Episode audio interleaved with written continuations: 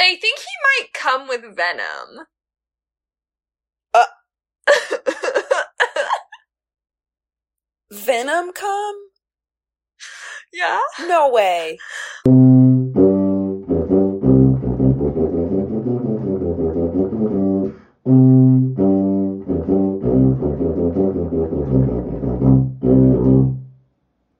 Welcome to All My Friends Are English Majors, the podcast where I, a business major, make my friends, all English majors, read popular fiction with me. This month I do have an English major, everybody. Stop the presses. Um, my college roommate Jess is on the pod, and she is an English major. Jess, do you want to introduce yourself? Yes. Hi, I'm Jess. I am a longtime fan, first time guest, so excited to be here. Um, I have two degrees in English, so I'm going to try to not be too too English majory on the pod cuz well, to just pull back the curtain. We recorded once before for conversations with friends and I messed up the audio so we're having to record it again, which is good because I did act like I was in a seminar trying to impress my teacher. So I'm glad that I get a second try to be normal. Cause like the opinions that we have about Sally Rooney, like, are pretty normal. I feel Yes. like. There's like lots of things to talk about as like young women in their twenties reading about young women in their twenties that aren't a book report, but also I will say part of the fun part about doing this with English majors and the reason I wanted to do the podcast was like I would read a book like normal people and be like, oh, that made me have a lot of feelings. That's good. And then Jess would be like, yeah, did you think about, and then, sh- or my mom would read a book that I also enjoyed and she would be like, yeah, did you notice? And then she would name some like literary concept and I'd be like, no, I just thought it was fun. Like I enjoyed it. so like everybody Yeah. reads differently and that's the fun part of it. Yeah, and sometimes like the discipline of English, like basically what it is is like not even reading differently from other people, but just like having a name for the thing the author is doing to elicit that reaction from you. Like you're like, "Wow, I really connected with this way of approaching like representing conflict between two characters." And like if you have taken a bunch of classes where all you're doing is reading books and kind of talking about how they are built, then you are like, oh yeah, like that comes from what's said here and unsaid here and how the dialogue is arranged and like all that stuff where you're seeing that even as a like non-English major, but you maybe don't have like the word to define it. And so that's kind of where those of us with our silly little degrees can step in and have things to say. I think that people underestimate like I got a very um a very pragmatic degree and like I think regretted it almost immediately. and I think that a lot of people think that getting like an English major is not a very pragma- pragmatic degree degree, but I also think that people might underestimate the importance of being able to like put your thoughts and feelings into words. And like Yeah. being able to express yourself eloquently and being able to like like do you think that doing a major where all you do is read like history and english and like things that are considered foolish degrees makes you like less likely to be guilty of consuming disinformation? Like do you think that you are a better critical thinker by doing those sorts of like liberal arts things? Yeah, I think that that's kind of a big question because, like, the English department, especially at Truman State University, which is, I guess, is the only English department that I really know, but both my degrees are from there, so I'll only speak for that. But, like, they are constantly telling you that, that, like, the degree that you're getting is not just good because it will help you to be an editor or a copywriter or a teacher, which is what I am. Uh, but it will also like make you a more like informed citizen and able to kind of like suss out like manipulative media where it may be lying in wait for you. But I think that it's a little bit more complex than that. I think that it kind of is English departments justifying their own existence to be like, see, be a good citizen, be an English major. When I know a lot of people who are like really intelligent readers and really intelligent, like, consumers of media, people who are very media literate, who got degrees in like all sorts of things. It kind of depends on like what you do with your free time, I think, and like how you approach stuff. And also, to be honest, like there were a lot of people in my English classes who I was like, you never fucking learned how to read. Like, you can read, but you can't read. Yeah. And it would be really frustrating because I was like, this is the only thing you're supposed to be doing, but you're still like reading on a very surface level. And that's probably me being kind of like pretentious and thinking that I'm smarter than other people. But I do think that like an English degree, you'll get out of it what you get, what you put into it, just like with lots of other things. And you can really like grow as a person and like become a lot smarter in like really deep and meaningful ways through it, but you also can like bumble your way through it and read a bunch of stuff that will like maybe make you a worse person. um so I don't I don't really know. I think that I as an English teacher as a high school English teacher do try to make that claim to students a lot because a lot of the time they're like wondering why in the world they have to read poetry. Um I do think that it has like the potential for like uplifting the human condition or illuminating the human condition, but it definitely doesn't always. Sometimes people really don't know what they're talking about. So I don't know, but not us on the podcast.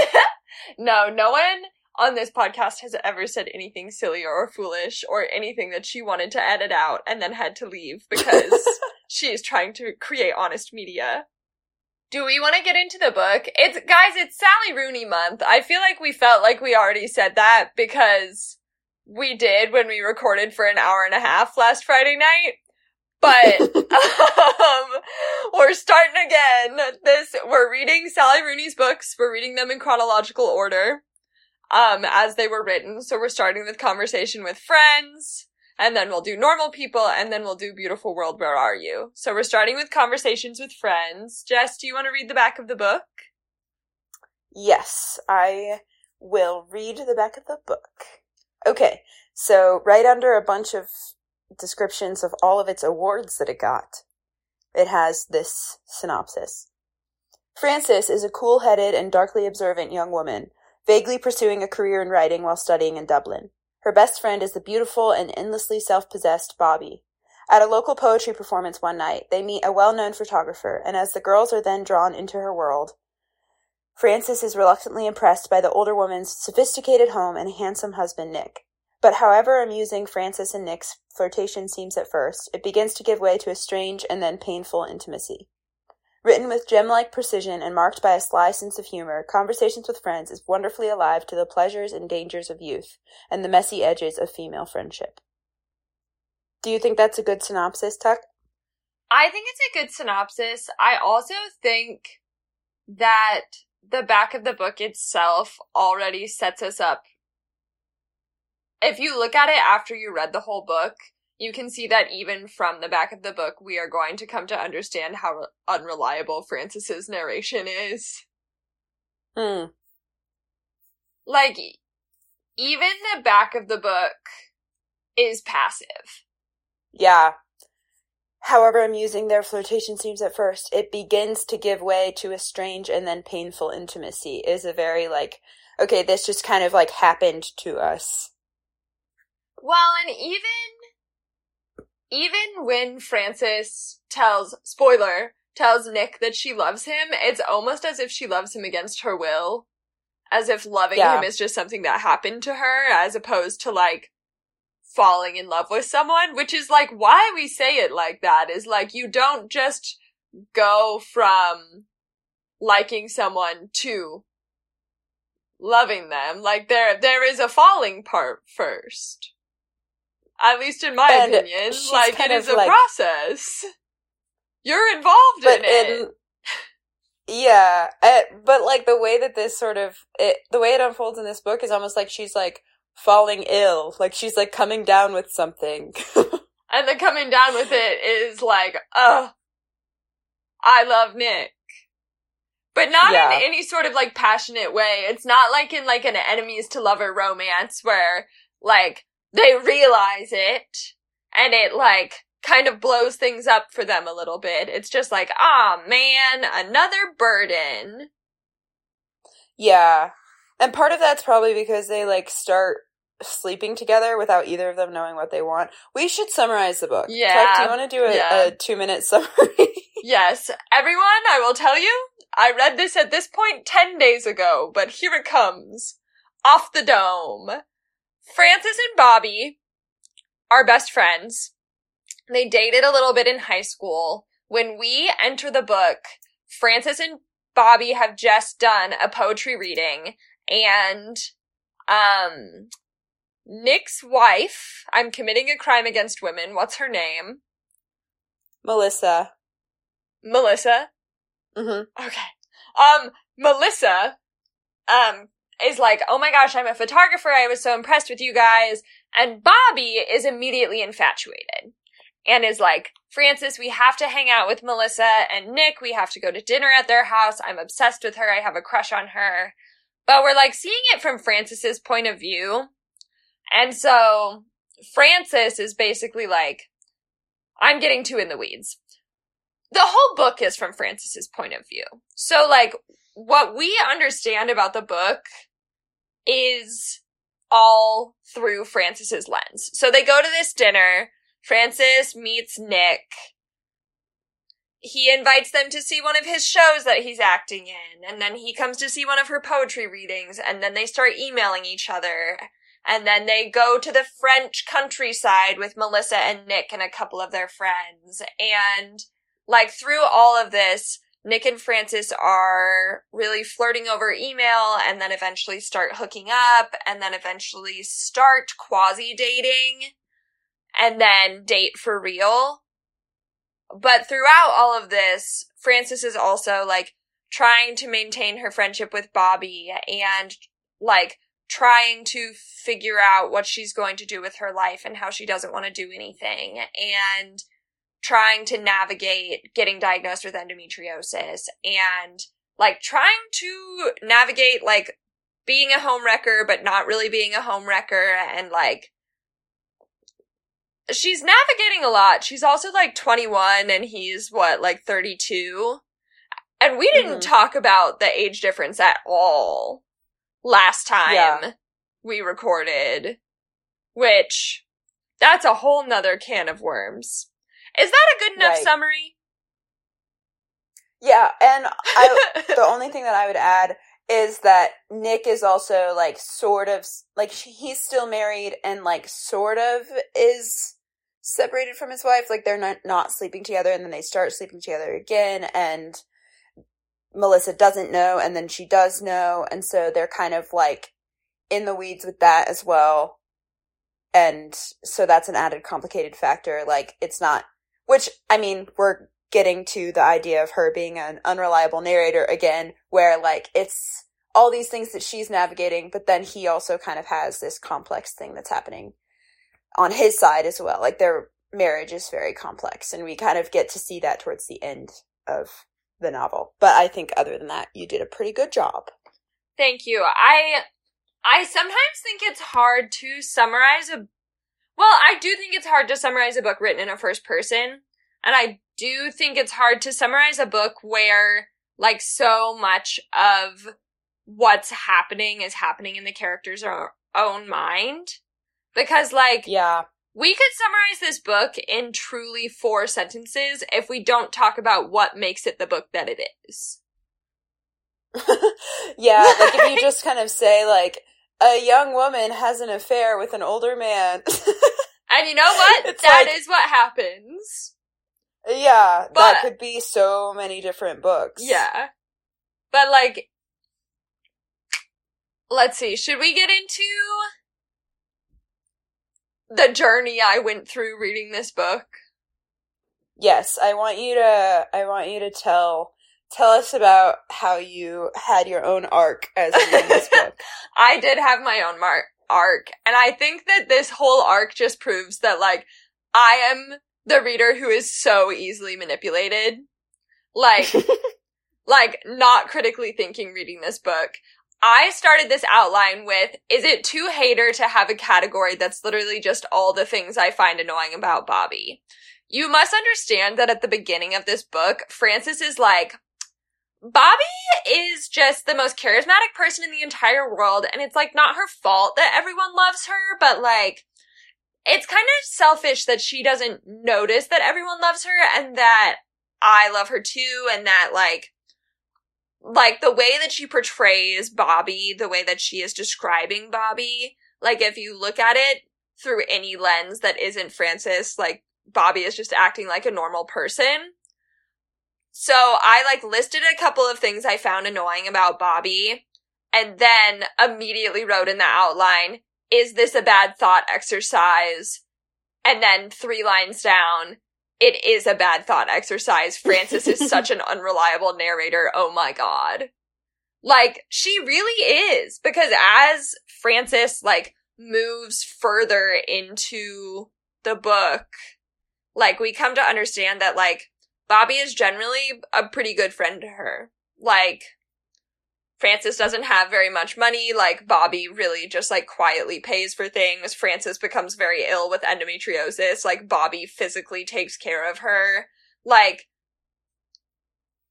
like, they look out for each other, and you come to understand yeah. that. But because Frances is so focused on her own, like, wilting wallflower self, it immediately makes Bobbi seem like she is, like, shining kind of obnoxiously in comparison. Right. And also like it it exaggerates the flaws that Bobbi does have because it is true that there's some things that Bobbi does in this book that are objectively not the best. so, for instance, one of the things probably to me the most egregious things that, that she does is she suspects that Nick has a crush on Frances and she knows that Frances has like a little crush on Nick, but she doesn't think that anything is happening between them. And so they're all hanging out together in France and Frances and Nick have already been sleeping together and they're sleeping together in this like vacation home that Melissa is also staying in, which I think is brazen. I think that's crazy. But that is neither here nor there for this, but Bobbi like constructs this kind of like elaborate situation in which she sort of calls out Nick for having a crush on Frances in front of everyone, including Melissa. And Bobbi sort of has this like complex trait that's both like a strength and a flaw in Frances's eyes that she like has this ability, I think this is how Frances says it, to like get inside of anything and blow it up. Like she like kind of understands things. She like has this incisive like intuition, this like knowledge of things where she's able to like get to the heart of it. And then she wants to like blow it up so that she can see the truth of it. And so she does that with Nick. But because Frances has like specifically and very intentionally hid everything from Bobbi, Bobbi doesn't know that she's actually like doing something that's really hurtful. And as you're reading it, you're like, oh my God, you have this kind of like car crash moment where you're like watching this happen and you as the reader know, and it's like a dramatic irony moment where you're like, oh my God, stop, like shut up, Bobbi. And it seems like she's being so mean. But then once you like zoom out from it a little bit, you realize that like, yeah, that's probably like a flaw of hers. Like she should leave things alone. And maybe that's part of why Frances doesn't want to tell her about it in the first place. But then when we see when Bobbi actually does find out, she's very chill about it and like keeps the secret fine. So really Frances is just like putting her friend in this situation where she ends up unintentionally like blowing everything up. And I feel like Frances like does not have any awareness of her own like role in that or how she could have prevented that by like being honest with her friend. Yeah. I want to I want to scroll back to how brazen Frances and Nick are being by sleeping together in the France house. I think that there are people in the world who can sleep a lot less than you and me and be okay. I gotta sleep. Oh my god. like, Well, maybe it's because we bumped our heads too many times, but like, I cannot actually no, that's not true because Sam has never had a concussion, and if he doesn't sleep at least nine and a half hours at night, he like genuinely cannot function the next day. It's crazy. But like they are like drinking wine till like one in the morning, and then Frances will wait like another hour for everyone in the house to go to bed, and then she'll go up to Nick's room, and then they'll have sex, and then she like sleeps next to him till like five in the morning, and then sneaks back downstairs. She is sleeping like Literally four hours a night. could never be me. Literally could never be me. no, Ever. Oh my god. Oh my god, no.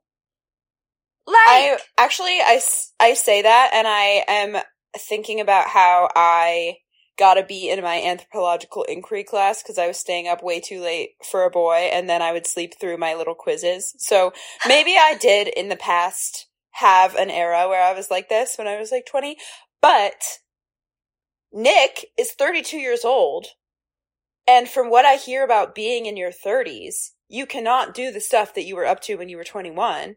So I don't understand how he is able to do that. Like she maybe like biologically she can go- get on with less sleep cuz I feel like I was better at that when I was like younger. But 32-year-old Nick who is clinically depressed? I was gonna say that. Yeah. Mm, I don't know. like, they also, like, I will say they do have the rush of, like, sneaking around, but, like, and here I think is the crux of my issue with this book, if we move past Frances's pa- passivity, is the central romance is with two people who don't seem to like each other that much. Yeah, I think we could get a lot more of their actual like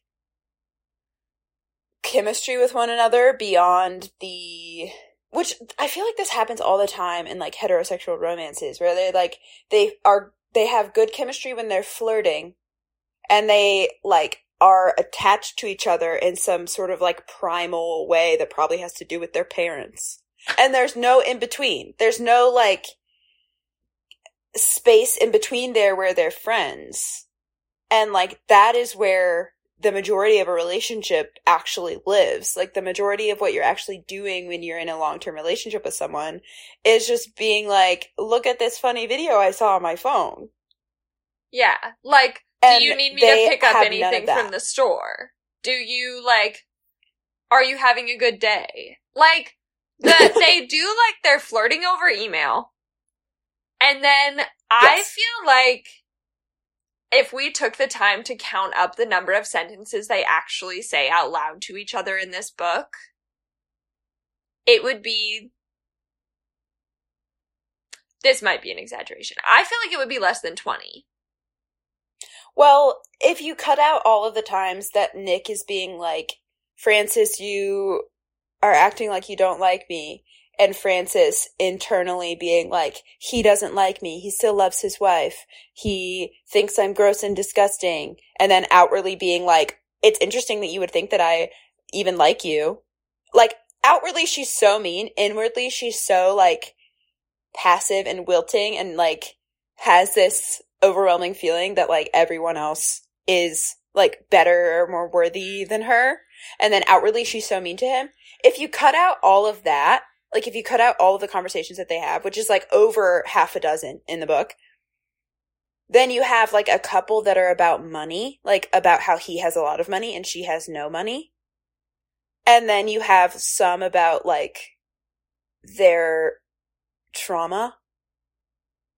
And then nothing, I think. they never have a conversation about like like this is going to sound silly. They never talk about like favorite sweaters or like like like the kind of socks one of them likes to wear. Like they never have a conversation about like inane things that when you put all those inane building blocks together you have a whole person. Like we have no comprehension of Nick as a as an entire person. They do talk about his coat that they really like. That's true. That's true.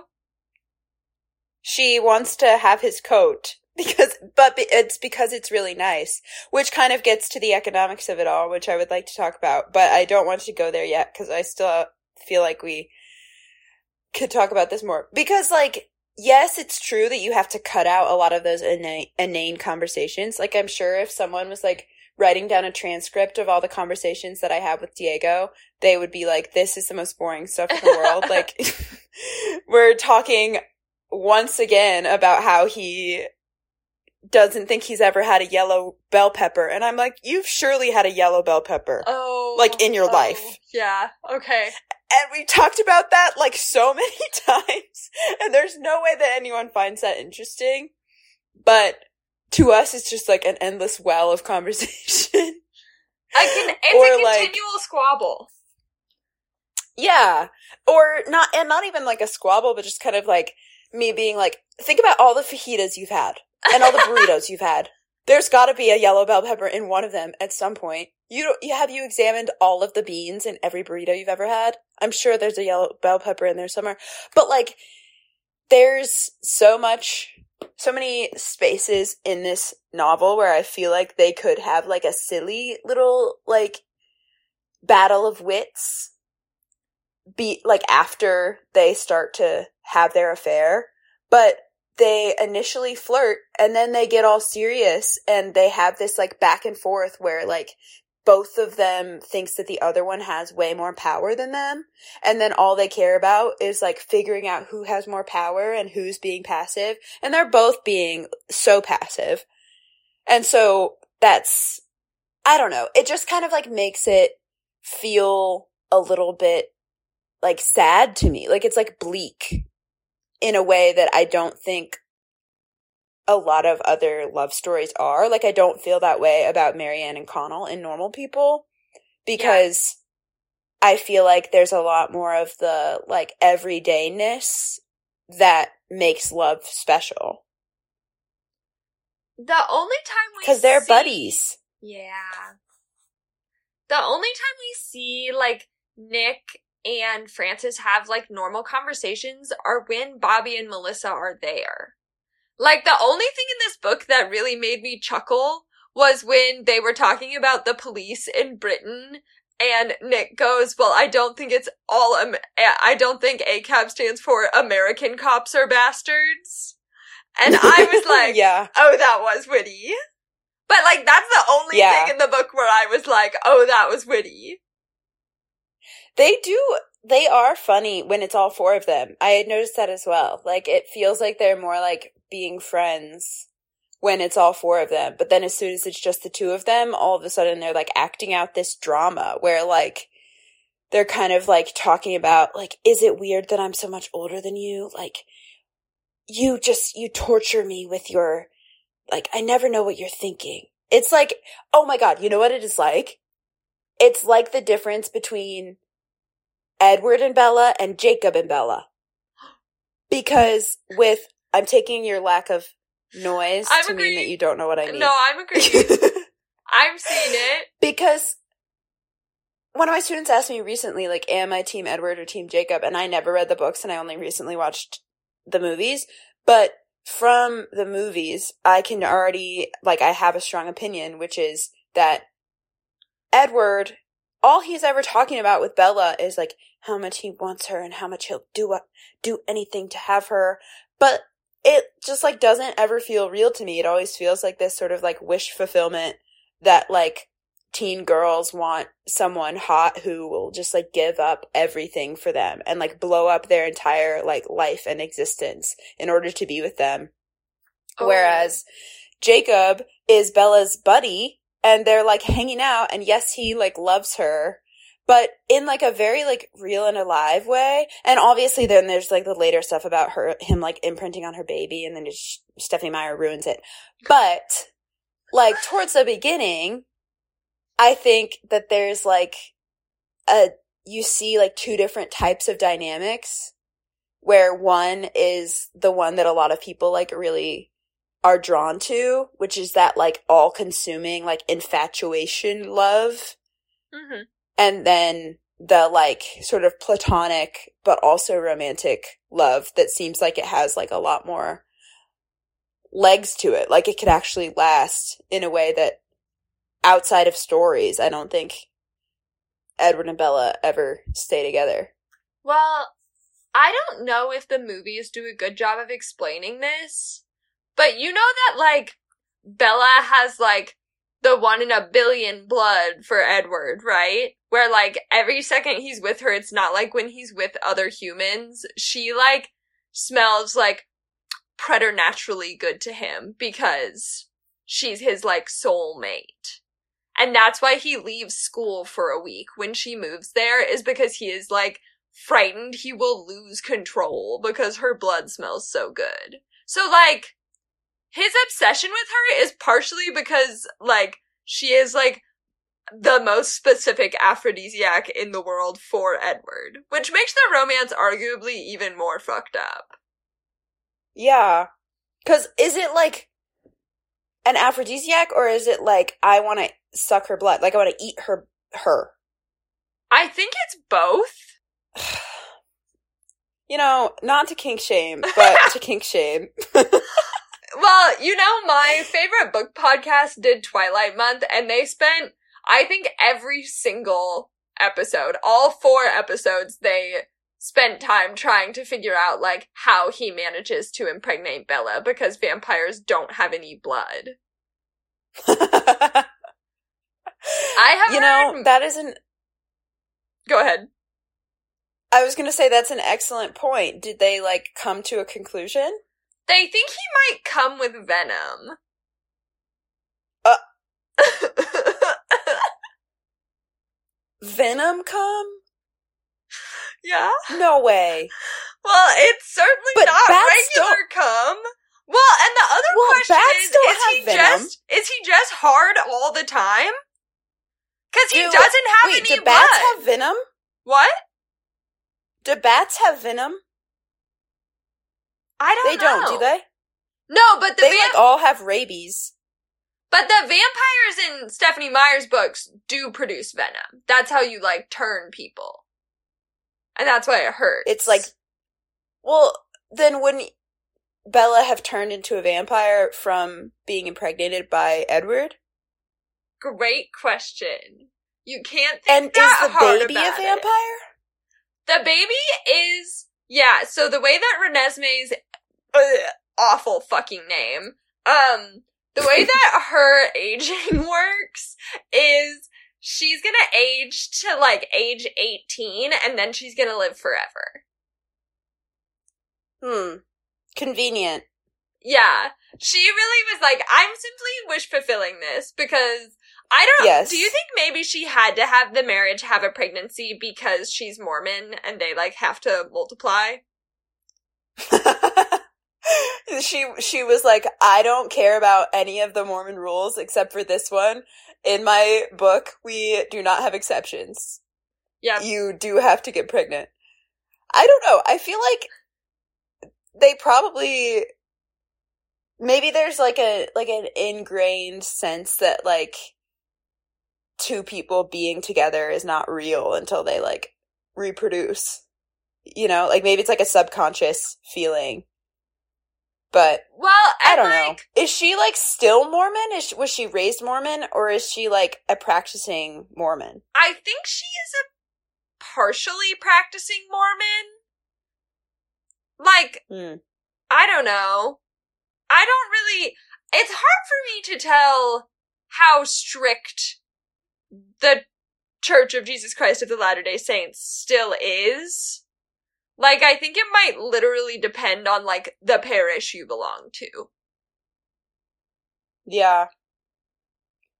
I've watched so many documentaries about the Mormons and I still feel like I don't know anything about them. Well, And maybe that's because they're so specific, like regionally. yeah. The ones in Kansas City are, like, fairly normal. Yeah. I had a lot of Mormon friends in high school and they were as normal as I was in high school. So, It's confusing. The the only thing that's different, I think, is like the complete willingness to go on a mission. which, I mean, I grew up in a very evangelical environment where a lot of people did that too. So Just like a Like, gap not like year an of organized doing a one. mission, or are you talking about like Yeah. short term mission trip? no, like like gap years where you. I mean, the big difference is that you raise your own support. You don't get the support of the church, but like the Mormon Church is so rich, so that makes sense to me that they're they don't have to do that. But Yeah. in the evangelical churches, there's a lot more wealth hoarding. So you have really rich pastors, and then you have like middle class, recently graduated high school students who like write letters to everyone they've ever met to be like, give me money so that I can go build a house in Guatemala, even though I have no experience doing that. Anyway, hmm. we're back to Ireland. Back to Ireland. Back to We're leaving Forks. We're leaving Utah behind. But yeah, I do think that of the two love stories that sort of are at the heart of this book, or I guess the multiple love stories that are at the heart of this book, to me, the least compelling one is the Frances and Nick one. I think that everybody else's relationships to each other are more interesting. I would agree with that. Do we want to talk more about like the ways in which I I think that you should defend Bobbi Okay. because Here I I think that I'll I'll read the sentence I put in the outline and then you can tell me all the ways that like Bobbi is acting so normal because I think that we should get into the fact that like Bobbi and Frances's relationship is very sweet and actually like generally a very good representation of friendship and Yeah. beyond friendship I think as well. So hmm like one of the things that Frances says Frances says at the beginning of the book is that Bobbi and I discussed at length what Bobbi would wear to dinner under the guise of talking about what we should both wear. Which like I read that and I was like, ugh, fuck Bobbi. like making it all about her, but like Frances is an unreliable narrator. What do you think is happening here, Jess? So I think that there's like a couple different things going on. It like kind of depends on how much you're gonna um, ascribe intentionality to what Sally Rooney's doing here. Cause like on one level, I think that she kind of like um is activating like insecurity in the reader where like you immediately tuck were like oh my god i am like incensed on behalf of frances. Like this is a self-centered friend. That's so shitty. Probably because you've like experienced that before right? Like i think that all of us have like been in a situation before where like our friend like Bobbi at this time like has a crush on Melissa and so she's like really pressed about how she's going to come across going to dinner at her house. And like we've all been in a situation where we're like, ugh, like I don't want to talk about this crush you have again cuz you're like talking about it ad nauseum. And like you never really like say that to the person cuz it's not worth bringing up at all, but you kind of can be a little bit fatigued of it at least uh, like to a small extent. But most of us like see that as ourselves being a bad friend or at least like come to i think mature a little bit in being like okay like i need to be patient with them because like they have a big crush and like this is just something that happens but frances because she's our point of view character because we're getting everything from her side and because she does lots of this where she always is kind of like presenting herself as like the wallflower in any situation with bobbi then we instead of being like oh, Frances, have some patience, where like Bobbi is so selfish and so self centered. And on the back of the book, they describe her as self possessed. And I think that there's a little bit of a fine line between like a self possessed 20 year old woman and a self centered 20 year old woman in the eyes of like the other people around her a lot of the time.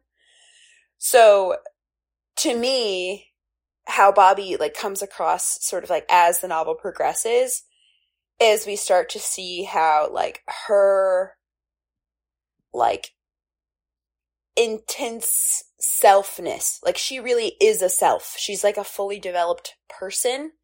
And that, in a lot of ways, is like intimidating to Frances or like threatening to Frances because Frances still feels like she is this like unformed blob of a human. And there's like spots where she talks about this, like in the very first pair or the first chapter, she describes her and Bobbi's relationship from high school and they dated for like a year and she um talks about how she like didn't know who she was at all before she met Bobbi and she says, hearing Bobbi talk to, talk about me felt like seeing myself in the mirror for the first time. I asked Bobbi questions like, do I have long legs or short? And that's just an example of like the like most basic questions of like, what am I shaped like, Bobbi? Like, what am I like? um, just shows how like amorphous she is in her head and like how she doesn't feel like she is like this person who exists. And because Bobbi doesn't really have that problem, like Bobbi definitely has other problems that we kind of see later on, but she doesn't have that problem. And a, like, I think it's a very natural human thing to feel like whatever problem we are like in the thick of is the most real problem to have. And like, if someone doesn't have that problem, then they don't have any problem. And for Frances, identity is like a really, really difficult thing. She like does not feel worthy of like anything. And so she feels like Bobbi's like belief in herself is like a threat to her almost, at least at the beginning. And I think that Sally Rooney does that in such like a deft way. Like she does it in a really interesting way where like it activates that same feeling in the reader and then sort of like flips it as the novel goes. So you're like, yeah, fuck Bobbi. She's a bad friend. And then it starts to become clear to you as it becomes clear to Frances that that's not actually true and that Frances is really the one who's being selfish because she's the one who's like, um, seeing herself as like the center of everything by being so passive, which is kind of like ironic, but that is something that Bobbi tell, tells her like at the very end. She's like, you pretend to have no power so that you, I don't remember exactly what she says, but she's just basically like, um, you pretend to have no power so that you can act however you want. Like, you feel like if you don't have power, then you don't have responsibility for your actions. And that's the way that Frances sort of has to mature through the book. I think that Sally Rooney really does do that last part very deftly of like making the reader believe in the main character and then kind of flipping the situation because it is so interest like you know that I do not know the difference between empathy and sympathy. But I know that I like felt for Frances at the beginning of the book for the first like 25%.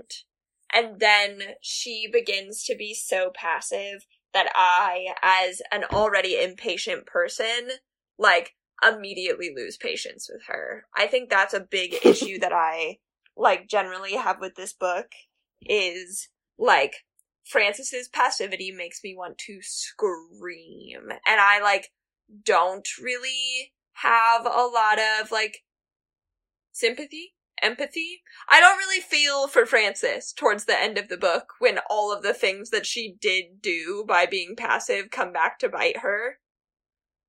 Yeah. Like, I'm kind of like, why can't you? My mom calls it like, I have an inability to be patient with people who I feel should be more capable. And yeah, like, that is a that is a trait of yours. That huh? is a trait of mine, a well-known one. And like some I think that it is really hard to be a 21-year-old woman. I think it is generally yeah. really hard to grow up. But some of the things Frances yes. is doing, she should be doing better. like which she, I think that because people have the tendency to like take media that is by women, take art that is by women and think that it's just like direct confessional that they're just like pouring their unmitigated selves out onto the page, just like vomiting it all out there.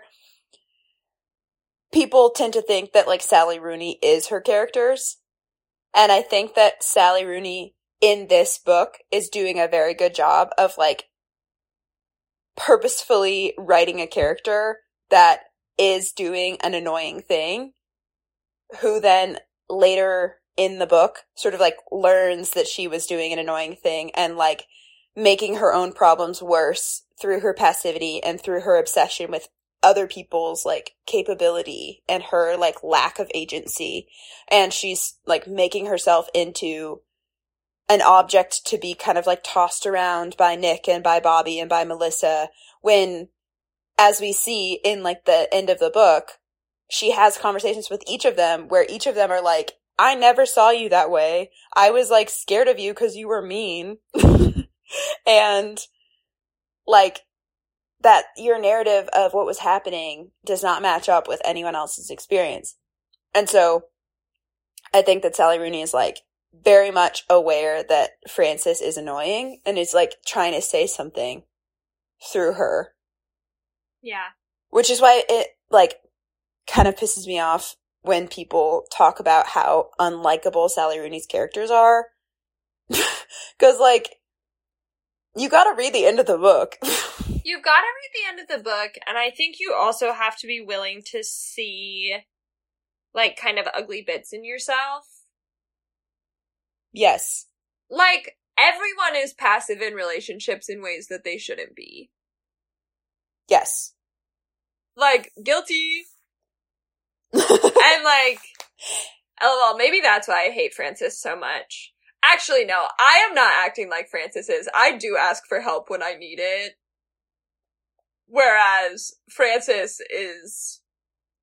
Frances takes not wanting to be a bother to such a degree that she will, like, just starve instead of telling her friends she doesn't have any money because her alcoholic dad forgot to put money in her account. Well, she also, like, is sort of like identifies really closely with her suffering. Like, there's a quote that I put in the outline that talks about it, like, very explicitly that I want to read that we can then transition into talking about the endometriosis and Sally Rooney's crimes against women if you want. I would love that. I have scrolled to that part of the outline. Cause she, so after they start their affair and Nick like leaves town for a job, he's an actor, which like is so annoying and also makes him in my head indistinguishable from Joe Alwyn. Alwyn. Alwyn. Whatever. Uh, Midwestern he, like, to go do his, like, handsome blonde man job of being a mildly successful actor. And she gets cystitis, which, like, is related to what she'll later find out is her endometriosis, but she says, I was sick at the time. I had cystitis. For a while, the persistent discomfort and mild fever felt psychologically appropriate, and I did nothing about them. I felt disgusting, like my body was full of evil bacteria. I knew that Nick was suffering no similar after effects. There was nothing similar about us. He had screwed me up in his hand like paper and tossed me away. So, that quote is such a good encapsulation of, like, one, her sort of like, not just willingness, but like almost like desire to suffer because she feels it's psychologically appropriate. Like it matches with how she feels. And so she doesn't want to do anything about it, which connects with a lot of other ways she like neglects her physical health and like is self harming in direct and indirect ways throughout the book. But also, when she says, I knew Nick was suffering no similar after effects, we later find out that during this exact same time that Frances has cystitis and she's like has a mild fever. Nick has pneumonia and like a relapse of his like very severe clinical depression and is like literally like he is also on a sick bed suffering. And Frances, because she like refuses to contact him and like just like has is like so wrapped up in her own suffering, she's like, There's nothing similar about us. He screwed me up in his hand like paper and tossed me away. Like there's no real like evidence to confirm that. She just believes that because it sort of like fits her like core belief that she is like unworthy of love and will always suffer. It's kind of crazy of her to be like so passive and so dramatic at the same time. I think that that's those kind of like match up. Like at my most passive, I am also my most dramatic because like that's how you sustain yourself. Like while you're being passive, you have to like tell yourself a story about like how you are like uniquely put upon and you should be sainted. yeah, that's true. Like when I am in my I hate being a teacher era and I'm like, I need to like find a new job that is not so detrimental to my mental health. A lot of the time I have to like really stop myself from being like, I'm going through a tribulation like the people in the Bible. you and, like, said I'd be happier me, on an ark. Yeah, yeah, like everybody who loves me is like, you know, you don't have to do this job. And I'm like, I do. I was put on the earth to suffer. Oh my god. And then you get over it, and then you tell me all the different jobs in Kansas City you're looking at that would fit your specific skill set. And then you keep teaching. exactly. and then I just, I keep doing exactly what I've been doing, and then I repeat the cycle. Yeah. Okay, let's talk about endometriosis. Let's get back on topic. Yeah, endometriosis. Okay. Okay. so, halfway through this book, we find out that the debilitating periods that Frances has, she like throws up, she's down for the count for like two or three days. I will say, by the way, my IUD, which is supposed to make me not have periods, has me bent over with cramps at work bend her over. Uh, you. Fuck off. I like, I was like squatting on the ground, like deep breathing behind the potting bench by myself yesterday. And my coworker was like, are you okay? And I was like, nope. But I'm here. Oh, you know, being a woman is constant pain. I really was experiencing the feminist mystique yesterday. Um, but anyway, she gets that was yesterday. Yeah. Wow. She gets diagnosed with endometriosis and immediately is like, I can't tell anyone that I am ill, that I am dying, that I have a disease killing me. Which, to, just to like, for any of you who are not Rooney heads who've never read this book, or if you haven't heard me talk about it incessantly, because I too have endometriosis.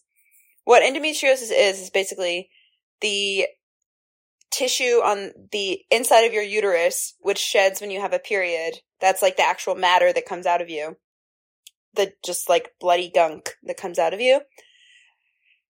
If you have uterine tissue that's growing not just on the inside of your uterus, but on the outside of your uterus, then that also has a period, but it has nowhere to go. And so it just like gets stuck inside of your body in like your organs and stuff. And so that also has a period whenever you have a period. And so then it turns into scar tissue that's just in your abdomen making your life hell. And that is what Frances is experiencing for this book. But she's experiencing like kind of a lot of compounding physical ailments, I would say, a lot of which have to do with her like aforementioned lack of care for herself that make it seem like her endomet- endometriosis is like absolutely debilitating and is like a death sentence in a way that it just like isn't to those of us who have firsthand experience with it. Because she's like fainting in public like multiple times and is just in general like not really functional. But like how much of that is because she never eats? She doesn't eat. And she doesn't sleep. She's also taking like a ton of pain medication. And like, which it is just ibuprofen. And I do think the British are a lot, like, Europe for some reason is like, ibuprofen? You mean opioids? uh, whereas like, you mean Americans are like, yeah, I took my two ibuprofen for breakfast and then I took my two ibuprofen with dinner. And maybe there's a middle ground. That's like candy. Yum, yum, yum, yum, yum for my liver. but like she the thing that is so dramatic about her taking the pain medication is she's like, well, the pain could come at any time. And one thing about endometriosis, because I really have spoken about this with Jess at length, because we lived together for three years, is it makes your period really irregular. But it seems as if going on hormonal birth control generally worked pretty well for her. But she still, yeah. even while she's taking the pill, is also like popping ibuprofen like it's candy because she's like, the pain could come back. She knows when the pain is coming. Like she's being irrational. Not to like yeah. gaslight a woman. no, she's being crazy. I well, she just like is over identifying with the like explanatory power of this diagnosis, I think. I think that she's like, okay, so like this is the explanation for like why my body feels like it is like this alien creature that is against me. Like she's like, my body is full of evil bacteria and it is bad. And I think that like a lot of young women have that like conviction, sort of that like deeply felt conviction, even if they like are given all of the messaging about like empowerment and like loving yourself and like are feminists because like Frances is definitely a feminist, but she still has this like deeply felt conviction that her body is just like against her and like disgusting. And I think that endometriosis sort of serves as like confirmation of that for her. And she really like clings to it because it like confirms a narrative she already has about herself. And that is part of why I feel like it's a really like honestly that that felt very true to me. Like I have sort of like lived this in some ways, I think. Uh especially with like her fears about infertility because endometriosis can make you infertile and like I used to talk all the time when I was in college about how I just could feel that I was barren that there was like tumbleweeds going around in my inside of my ovaries, which I don't really feel anymore, but like it, that was definitely something I felt at the time. And I think that Frances sort of has that going on.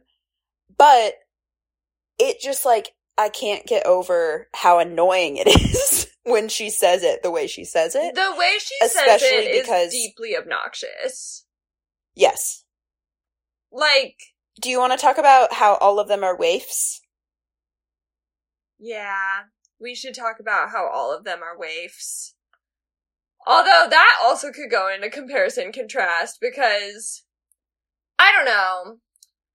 I and maybe this is kind of I I feel like Sally Rooney is kind of playing fast and loose with the disordered eating girlies.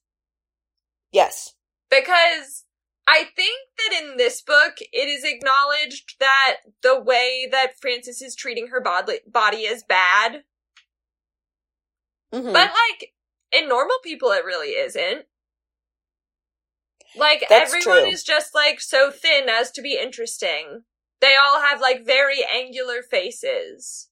They all, like, Rooney is just like, yeah, we got a thin Irish bitch in here the quote that I put in the outline that's literally she's describing her physical appearance as she's looking in the mirror. She literally says, My face was plain, but I was so extremely thin as to look interesting.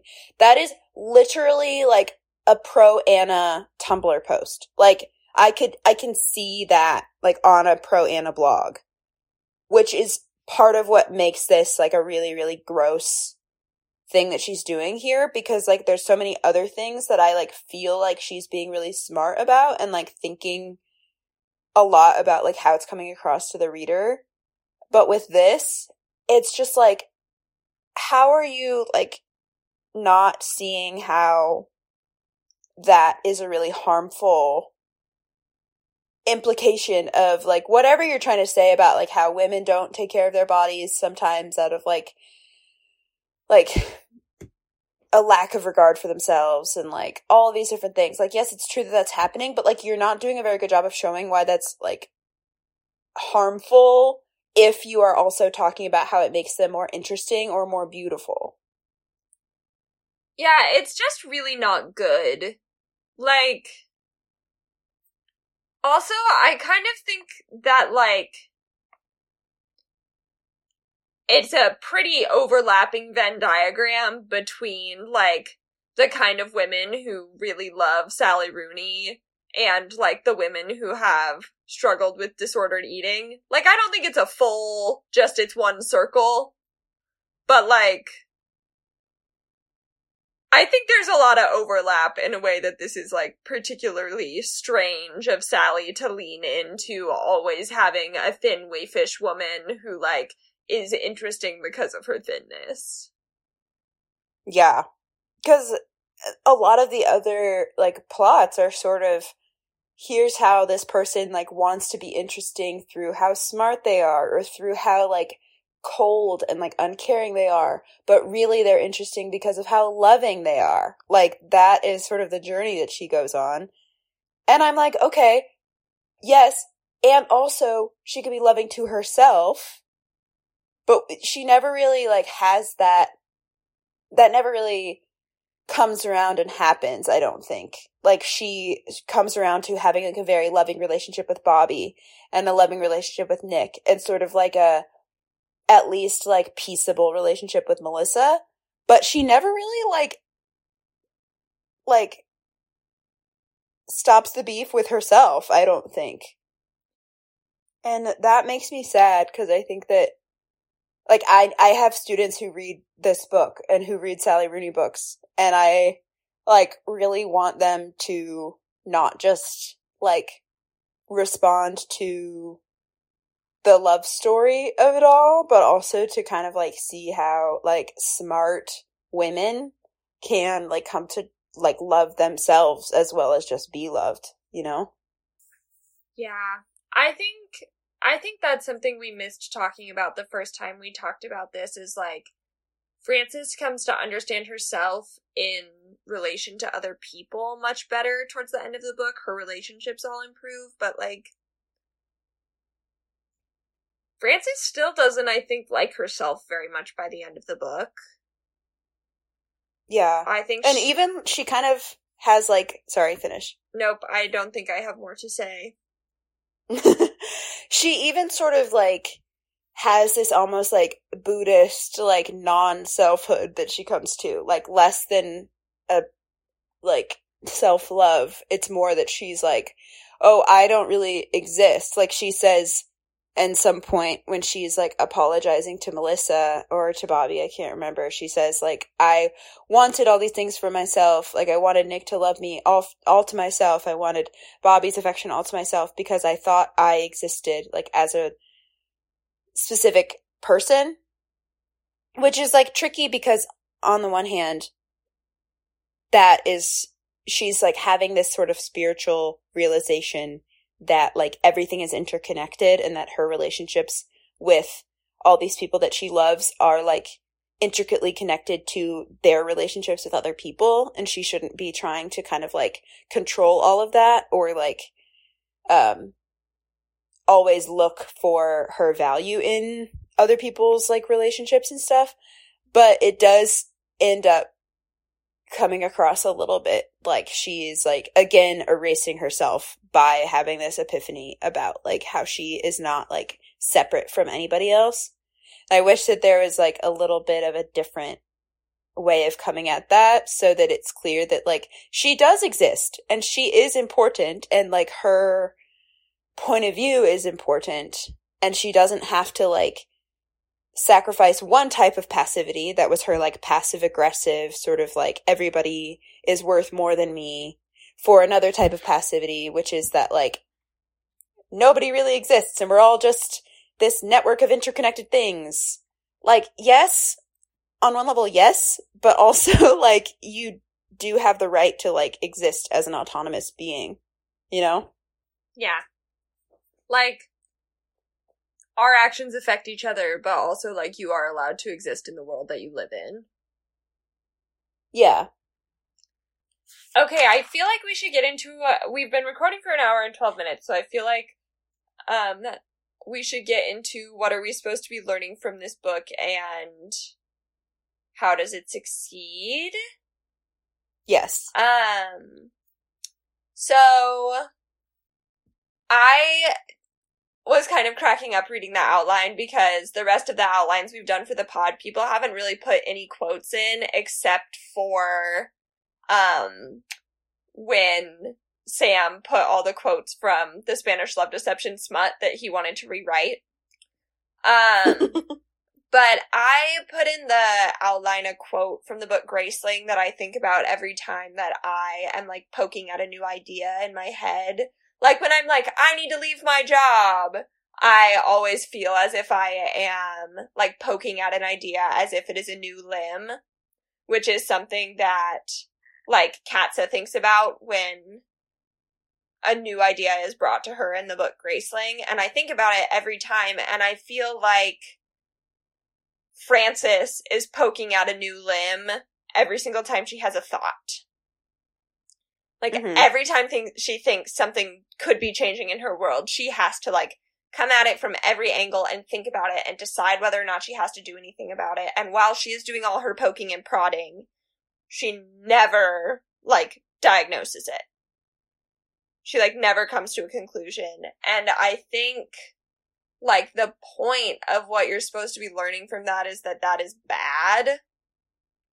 But I think she does it to a point that it is difficult to come to that understanding.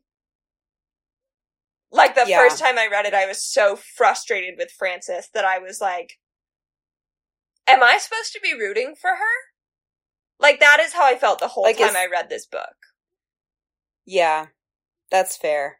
I think that that's it. That's a good criticism of her, especially because she doesn't like ever take someone else's perspective in all of her thinking about like everything that she like she's thinking about like whether she like what she wants to do with her future cause she's like i never want to get a job. I think it's kind of unethical to like get a job under capitalism but also i like want to have a good life which we'll talk about more in, in compcon probably.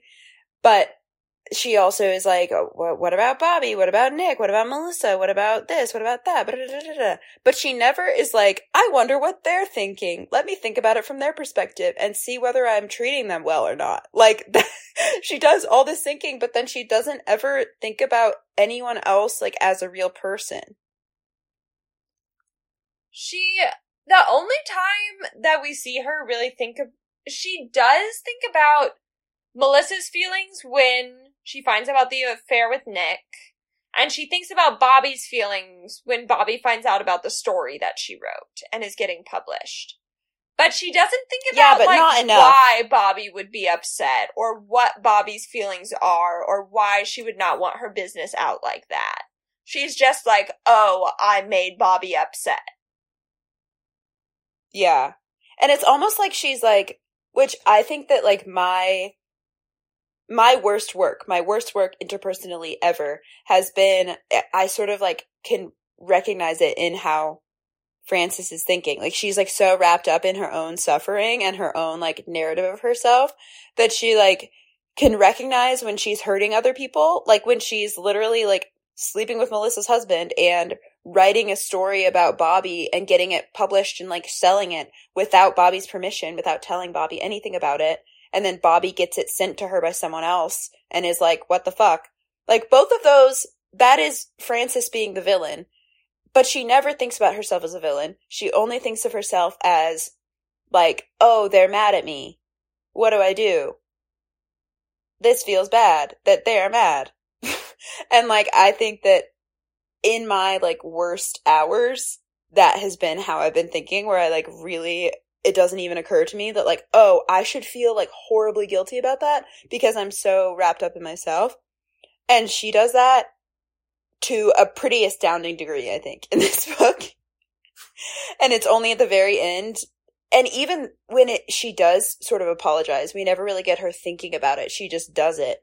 And we're like, okay, cool, good, good. But like, we didn't really get her thought process that got her there. Yeah. Yeah. Oh, Frances. but she is, like you said, I think that you're right that Sally Rooney books are about growing up. And I think that she does do a lot of growing up in this novel. and sort of gets out of her own head in a lot of meaningful ways. And I do love the ending. I really do. I yeah, one of the other things I put down is like in the section about what am I supposed to be learning and does it succeed is that you can grow and change and the way that you perceive people and the way that they perceive you really does change all the time. And I think sometimes in my life I have thought that that like like I have thought that that means that like I am not being consistent or that like I'm being mm-hmm. flaky. But like people are allowed to change and I am allowed to change. And I think that it is like good to know those things. And like, I think it makes forgiveness a lot easier. Like, yeah, people are allowed to grow up. We, I have said that a lot about like a couple of people that I knew in high school who like we did not really leave high school on like the greatest terms, but in the times that I have seen them since, like I have originally like dreaded it a little bit because I'm like, oh my god. The last time I interacted with co- this person consistently was when they were a 17 year old. Of course they sucked. they were yeah. 17. Every 17 year old is the most selfish person on the planet. Right. You just feel like you're not being the most selfish person on the planet. Yeah, exactly. And I think that like that that's like books about adolescence that like are able to capture that tend to like be clowned for being annoying. Like I think about this with like John Green books sometimes. Like I think that John Green is writing intelligently about teenagers for teenagers, but people like come for him by being like his his characters are so self-absorbed and pretentious. And it's like, yeah. Have you met a teenager? like they are doing these like big gestures of like ridiculous like identity formation, like Augustus Waters with his stupid cigarette in his stupid mouth, because like that's what teenagers do. Like they act like that. And I think that like there are some writers who are really, really good at like capturing that in a way that like is compelling for a lot of people, but they have to risk being misunderstood in order to do that. They have to risk like having some people be like, what the fuck? This is so annoying in order to like write something that really, really resonates with people who are like, I don't know what to do. I haven't grown up yet and I know I need to because this sucks. And like while they're in that process, there's books like this that can kind of like be a comfort to them, I think. I would agree with that. I think we should save the polyamory of it all for comparison contrast because mm-hmm. I think all of her books have, if not polyamory, at least like different ways of loving the same person and also like, I don't know. Sally Rooney be having people break up and get back together a lot. Yeah, it's true so I think maybe we can pop that into. We've also been recording for almost an hour and a half, and a woman only has so much, so much editing within her. Yes. Um, can I say my last thing about the ending? Yes, that I have absolutely. highlighted, and then we can wrap up. Do our wrap up activities. Yes, please so I think that the reason why I love the ending so much is because she, like you were talking about, how she like pokes at a new limb the whole time. And you're like, okay, when are we going to start walking with these limbs? When are we going to like actually put them into practice and like live and do things and stop just like sitting in your house with the blinds drawn, like rotting away. and, um, the end, which I don't really care about him, her and Nick getting back together at all, to be honest. But the end where she like has a realization is where I really like it. And I put it, the quote in the outline and I'm going to read it. This is like the last paragraph of the whole book where she gets accidentally called by Nick and he's just like talking to her and they're like having a conversation and they kind of have like a meaningful conversation, even though they didn't mean to, and they forgive each other and everything because they've been broken up and stuff. But the last lines are her sort of like putting away her habit of just like poking at ideas, and she just decides that she's going to make a decision. So she says, I closed my eyes. Things and people moved around me, taking positions in obscure hierarchies, participating in systems I didn't know about and never would. A complex network of objects and concepts. You live through certain things before you understand them. You can't always take the analytical position. Enter, enter. Come and get me, I said. So she's saying, like, we're getting back together. And I don't, like I said, I don't really care about the come and get me part. I think it's kind of like written in a lame way. But I do love the, like, things and people moved around me taking positions in obscure hierarchies. Like, I don't have to understand every single thing, basically. Like, I don't have to, like, have the exact right opinion or, like, be the most precocious 21 year old in every room and, like, impress everyone with my intellect in order to, like, be loved and to live. And she sort of is, like, learning not to intellectualize everything because it just paralyzes her. So she says, you have to live through certain things before you understand them and I think about that all the time. Like, I think that the reason why I even like this book at all is because of that.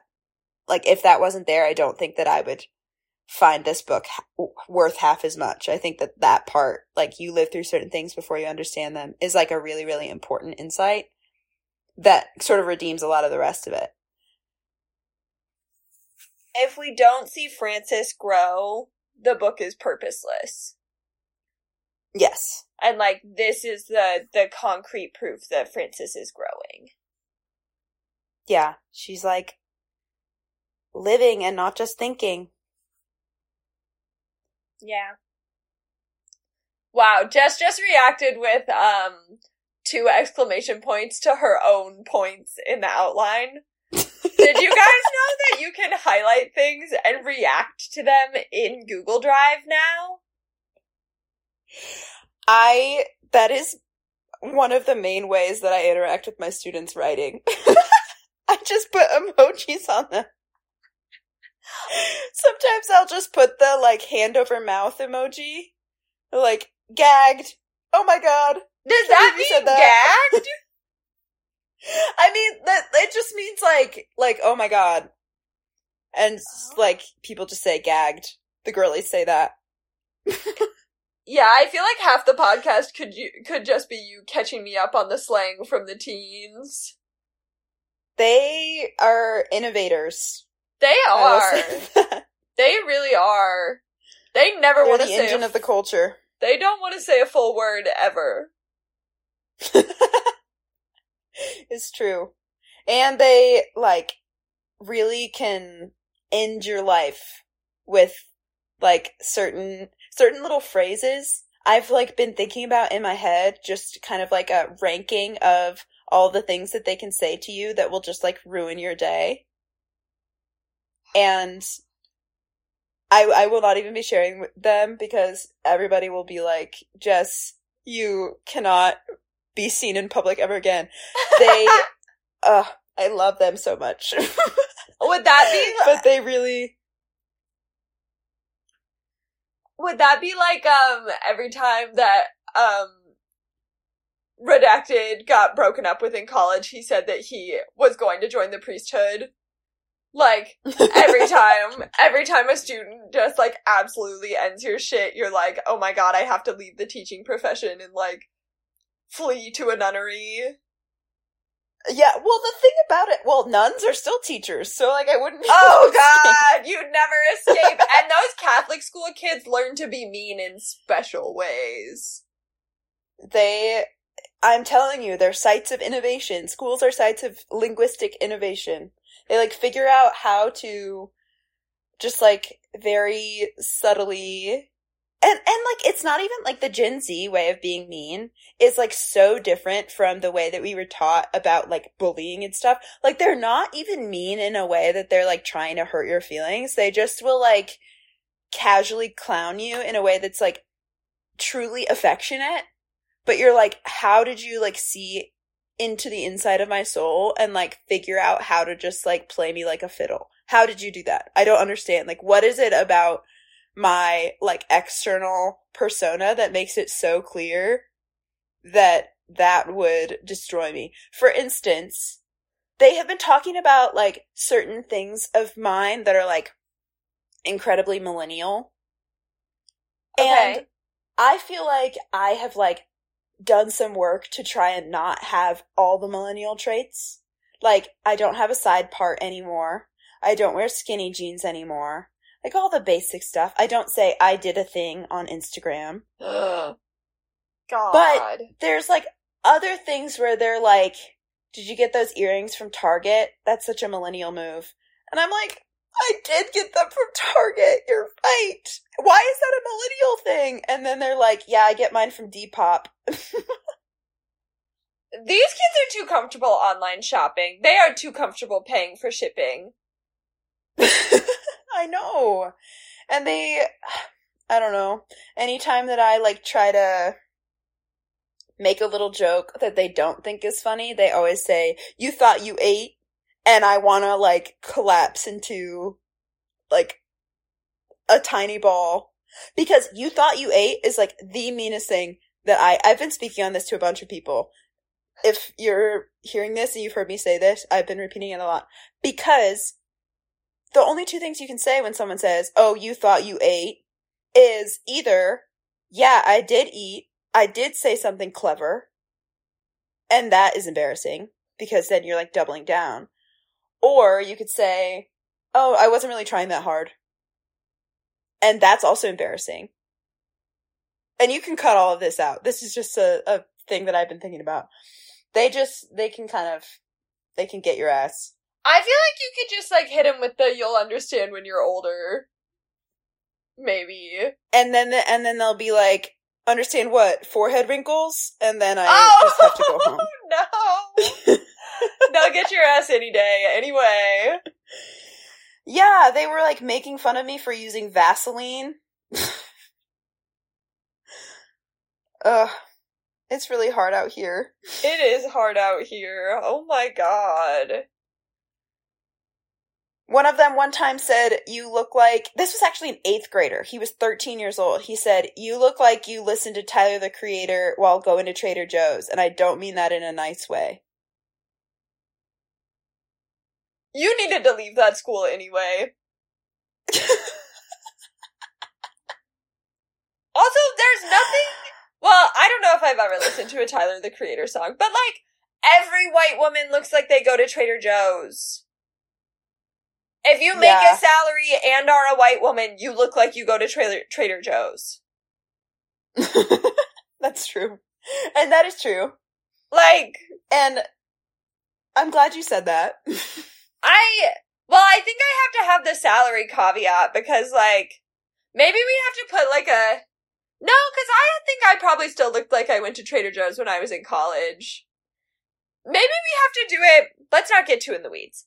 Maybe we have to do it by like the median income of the household you grew up in, and that's what makes you look Yeah. like a white woman who goes to Trader Joe's.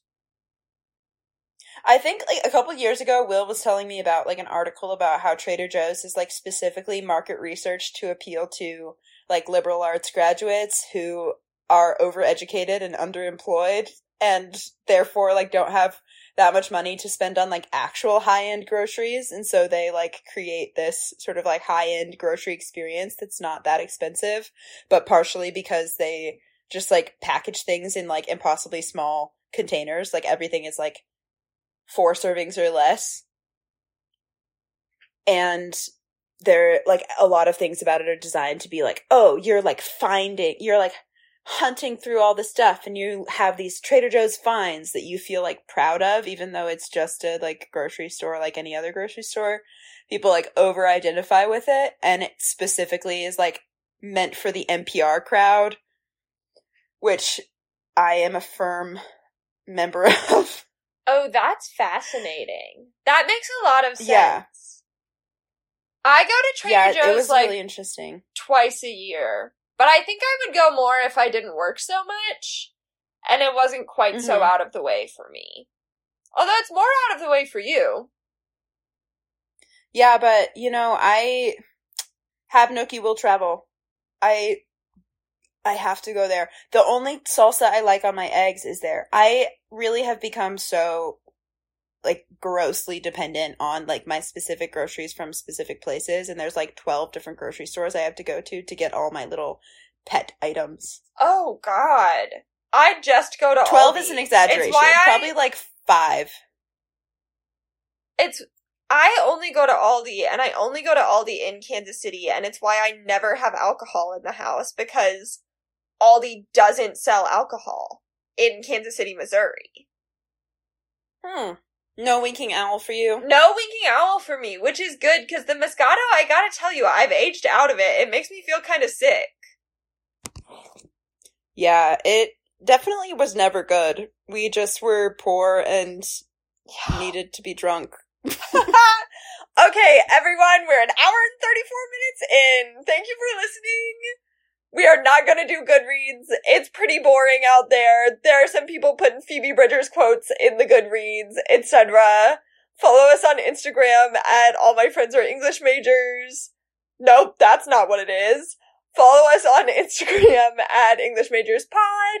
Um, send us a email at englishmajorspod at gmail.com. Next week we will be reading Normal People. Jess, did I miss anything? Um, I don't think so. I think that's everything. Okay, bye everybody!